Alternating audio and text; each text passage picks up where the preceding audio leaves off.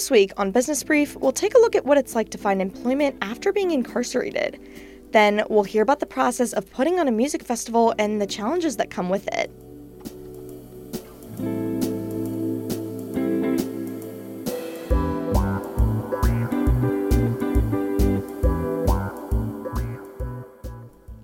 Welcome to Business Brief, Missouri Business Alert's podcast focused on the business news and issues shaping the state. My name is Siggy Reese, and I'm joined by my co host, Chelsea Peter. Chelsea, how are you doing this week? I'm doing great, and you? I am doing absolutely fabulous. I'm loving the fall weather we have going on outside, even though it is a little bit hot for my taste. It's getting kind of cool. I know. I think summer is slowly dwindling down. It's kind of reintroducing fall. I know, I love it. I'm listening to so much fall music, wearing sweaters and cardigans wherever I can. Sweater weather is coming upon us. I know, I'm so excited. Uh, are you ready to get in this week's headlines? Yeah, let's do it. United Auto Workers leadership said the union plans to strike next week against any Detroit automaker that hasn't reached a new agreement with the union when its current contracts expire. The union's deals with Ford, General Motors, and Stellantis run through next Wednesday. The UAW represents thousands of workers at two plants in the Kansas City area and one in suburban St. Louis. It wants pay increases, benefit changes, and shorter work weeks. A strike could result in increased vehicle prices and national and regional economic damage. More Americans are returning to the workforce according to the latest national jobs report. The rate of Americans who are employed or actively seeking employment rose to its highest level since before the pandemic last month at nearly 63%. The Federal Reserve Bank has been working to slow hiring because a hot market can also fuel inflation. The Fed's series of interest rate hikes has aimed to slow labor demand. Customers of the cable's provider, Spectrum, who were watching Disney owned networks, experienced a blackout starting last Thursday night.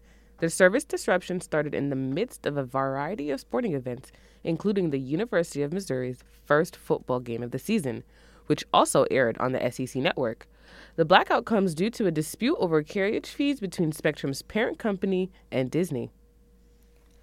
A federal judge dismissed a racketeering case this week against Missouri gaming company Torch Electronics. U.S. District Judge Brian Wimes ruled the seven plaintiffs in the case did not have sufficient standing under the federal racketeering laws. The case was filed under two other statutes, but Wimes ruled that these would now be under state jurisdiction. Missouri small businesses, farms, and ranchers received a combined total of nearly $10 million for small scale rural energy infrastructure projects. The funding from the U.S. Department of Agriculture will support 96 efficient and renewable energy projects. The funding aims to boost local economies and invest in rural businesses.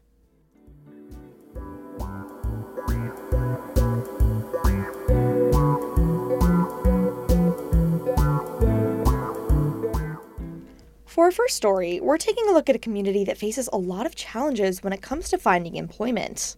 And what community is that? That would be those who have been incarcerated. MBA reporter Katie Quinn talked to Missourians who are working to make employment for incarcerated people more accessible. Here's that story produced through a collaboration with KBIA. At the Rise Initiative office off of Business Loop 70 in Columbia sits three men talking and eating starbursts out of a giant candy bowl. Their conversation is all about the past. Right. Because most crimes are conditional. Nobody goes out just right. with the intent to commit a just crime, just on the strength. Commit a crime. Yeah, I'm just doing it because I want to believe that this. Lonnie Lockhart Bey spent 26 years in the Missouri Department of Corrections, getting out in 2021. He says one of his first priorities was getting a job. I'm constantly hearing about a second chance. I'm constantly hearing about, oh, we got you. And the more I put in applications and things like that, the worse it got almost, right? His story isn't uncommon. Nationally, formerly incarcerated people have an unemployment rate of 27%, as reported by the Prison Policy Initiative analysis. For black men like Lockhart Bey, that statistic increases to 35%. And in Missouri, it's an even more significant problem. Currently, the unemployment rate for people who are on parole and formerly incarcerated, it increases to about 45%. Because most people that's coming out of prison, they are not going to have the push that I have. They ain't going to kick down no doors. They ain't going to say, "Hey, I'm here." They're going to stay in the shadows. Employment is nearly always a condition of people's parole, and a violation of that agreement could result in the person having to go back to prison. So, getting hired and keeping a job is important. If you can't get employment, you can't pay bills. And so it's a whole nother can of worms that open up. That's Mataka Askari. He was in prison for more than 23 years. He remembers filling out applications and going through the interview process before getting to the quote, felony question. Once he answered honestly, he was rejected. When I'm trying to do right and I continue to run into things that frustrates me, it's discouraging. Cause sooner or later, the money that I'm using to maintain while I'm looking for a job is gonna run out. Then then what? Supreme Allah is also formerly incarcerated. All three men are now entrepreneurs in Columbia and say they created a business out of necessity. Even if they could find a job, they found themselves wanting more freedom and autonomy. Alice says the hardest part of starting a business was financial literacy. A lot of it is just not knowing. You know what I'm saying? We don't know a lot of stuff. Like how easy it is to get an LLC and to go get your EIN and all of that stuff. Like I've helped so many people do that. They'd be amazed at it. A 2016 report from the Missouri Department of Corrections states the recidivism rate or the percentage of people who go back to prison, is almost 44%. And while there are many possible reasons a person might reoffend, all three men agree that employment is among them. It's easy to just get wrapped back up in it, lose hope, you know. There are efforts to remove the barrier of the quote, felony question. Ban the Box is a national campaign that advocates removing the conviction status on job applications, keeping employers from automatically seeing someone's past history. But the law doesn't stop background checks. These ordinances currently exist in St. Louis, Kansas City, and Columbia. Read more of Katie Quinn's reporting at MissouriBusinessAlert.com. So now we turn our attention to the business of music festivals and the challenges of financing them. Missouri Business Alert reporters Tegan King and Sarah Rubenstein have been working on that story, and Tegan joins us now. Tegan, thanks for being here. Thanks for having me. So, we covered this briefly on last week's podcast, but this story started with the cancellation of Columbia's Treeline Music Festival. Can you remind us a little bit on what happened there? Yeah, so last week, the organizers of the Columbia Music Festival announced they were canceling it for 2023, and that announcement came just a month before the event was scheduled to take place. Treeline originally started in 2007 as the Roots and Blues Festival, then it rebranded this year and shifted the focus of its lineup. This year's event was scheduled to take place over three days and feature acts like Salt-N-Pepa, Muna, and Jo Dee Messina. Okay, so and what did the organizers say the reason was for canceling Treeline?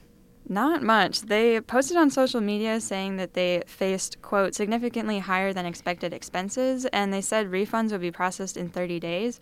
But we reached out to them with multiple requests for interviews, and we haven't heard back. And this is far from the only high profile music festival to be canceled in recent years, right?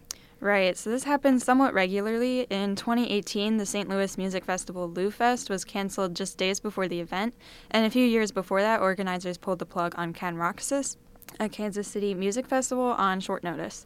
And more recently across the country, we've seen the cancellation of Philadelphia's Made in America Festival, which was supposed to take place Labor Day weekend. And Block Party, a Chicago music festival, recently ended its 18 year run for financial reasons. Is there something about the planning process that makes so many festivals fail?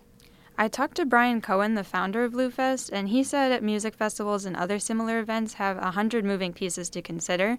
Artists are the costliest, followed by production, such as building stages, creating the infrastructure to host the event.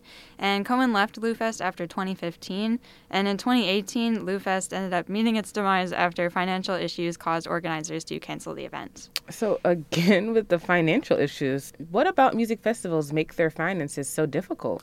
It can take three to five years for a new music festival to see a profit, experts told us, and it can be even harder to make a profit if one year underperforms or if the branding fails to sell the festival to visitors. Organizers also have to consider an incredibly long list of details like ticketing, food, and fencing, and how to pay for them all. And the planning process is also time consuming, Cohen told me, and it extends far beyond the time period the event takes place.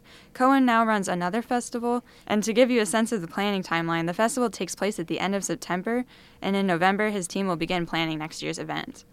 That's a lengthy production timeline. And since the pandemic, we know many businesses have dealt with supply chain challenges like rising prices and labor shortages. How has that played out with music festivals? Music festivals have gotten more expensive. Between inflation and supply chain issues, prices have increased for everything from performance fees to porta potties. So, do you know what's next for Treeline?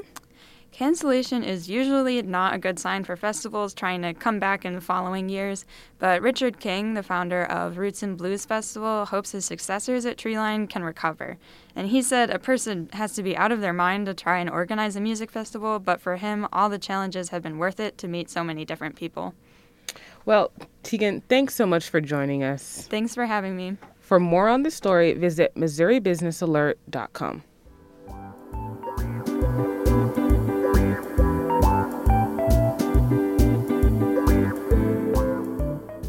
It is now time for us to get into our words of the week. Chelsea, what do you have for us this week?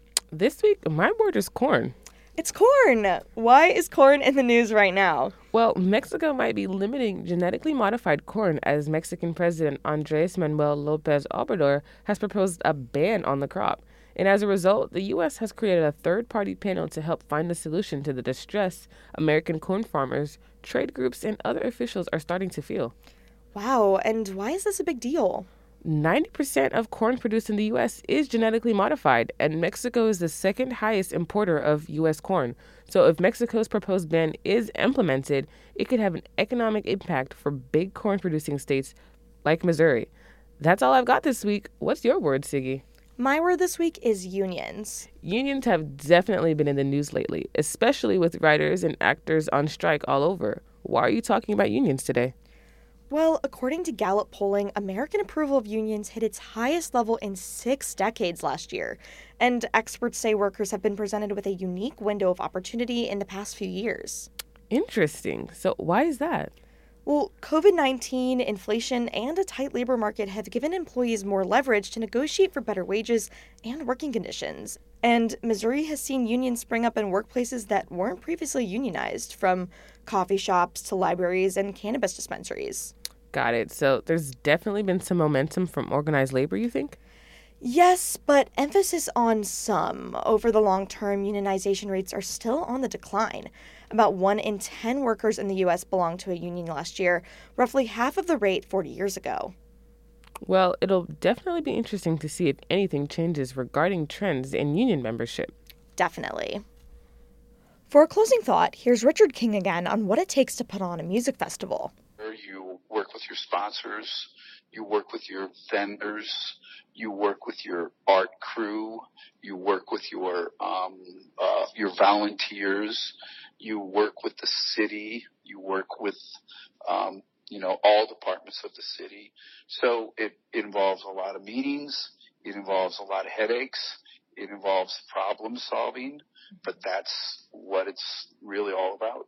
Well, that is all for this week. Thank you to the M33 Project for providing music for this episode. For my co host Chelsea Peter, editors Yasha Mika Wychuk, Skylar Rossi, and Michael Stacy, I'm Siggy Reese, and this has been Business Brief. Thank you for listening, and we'll talk to you next week.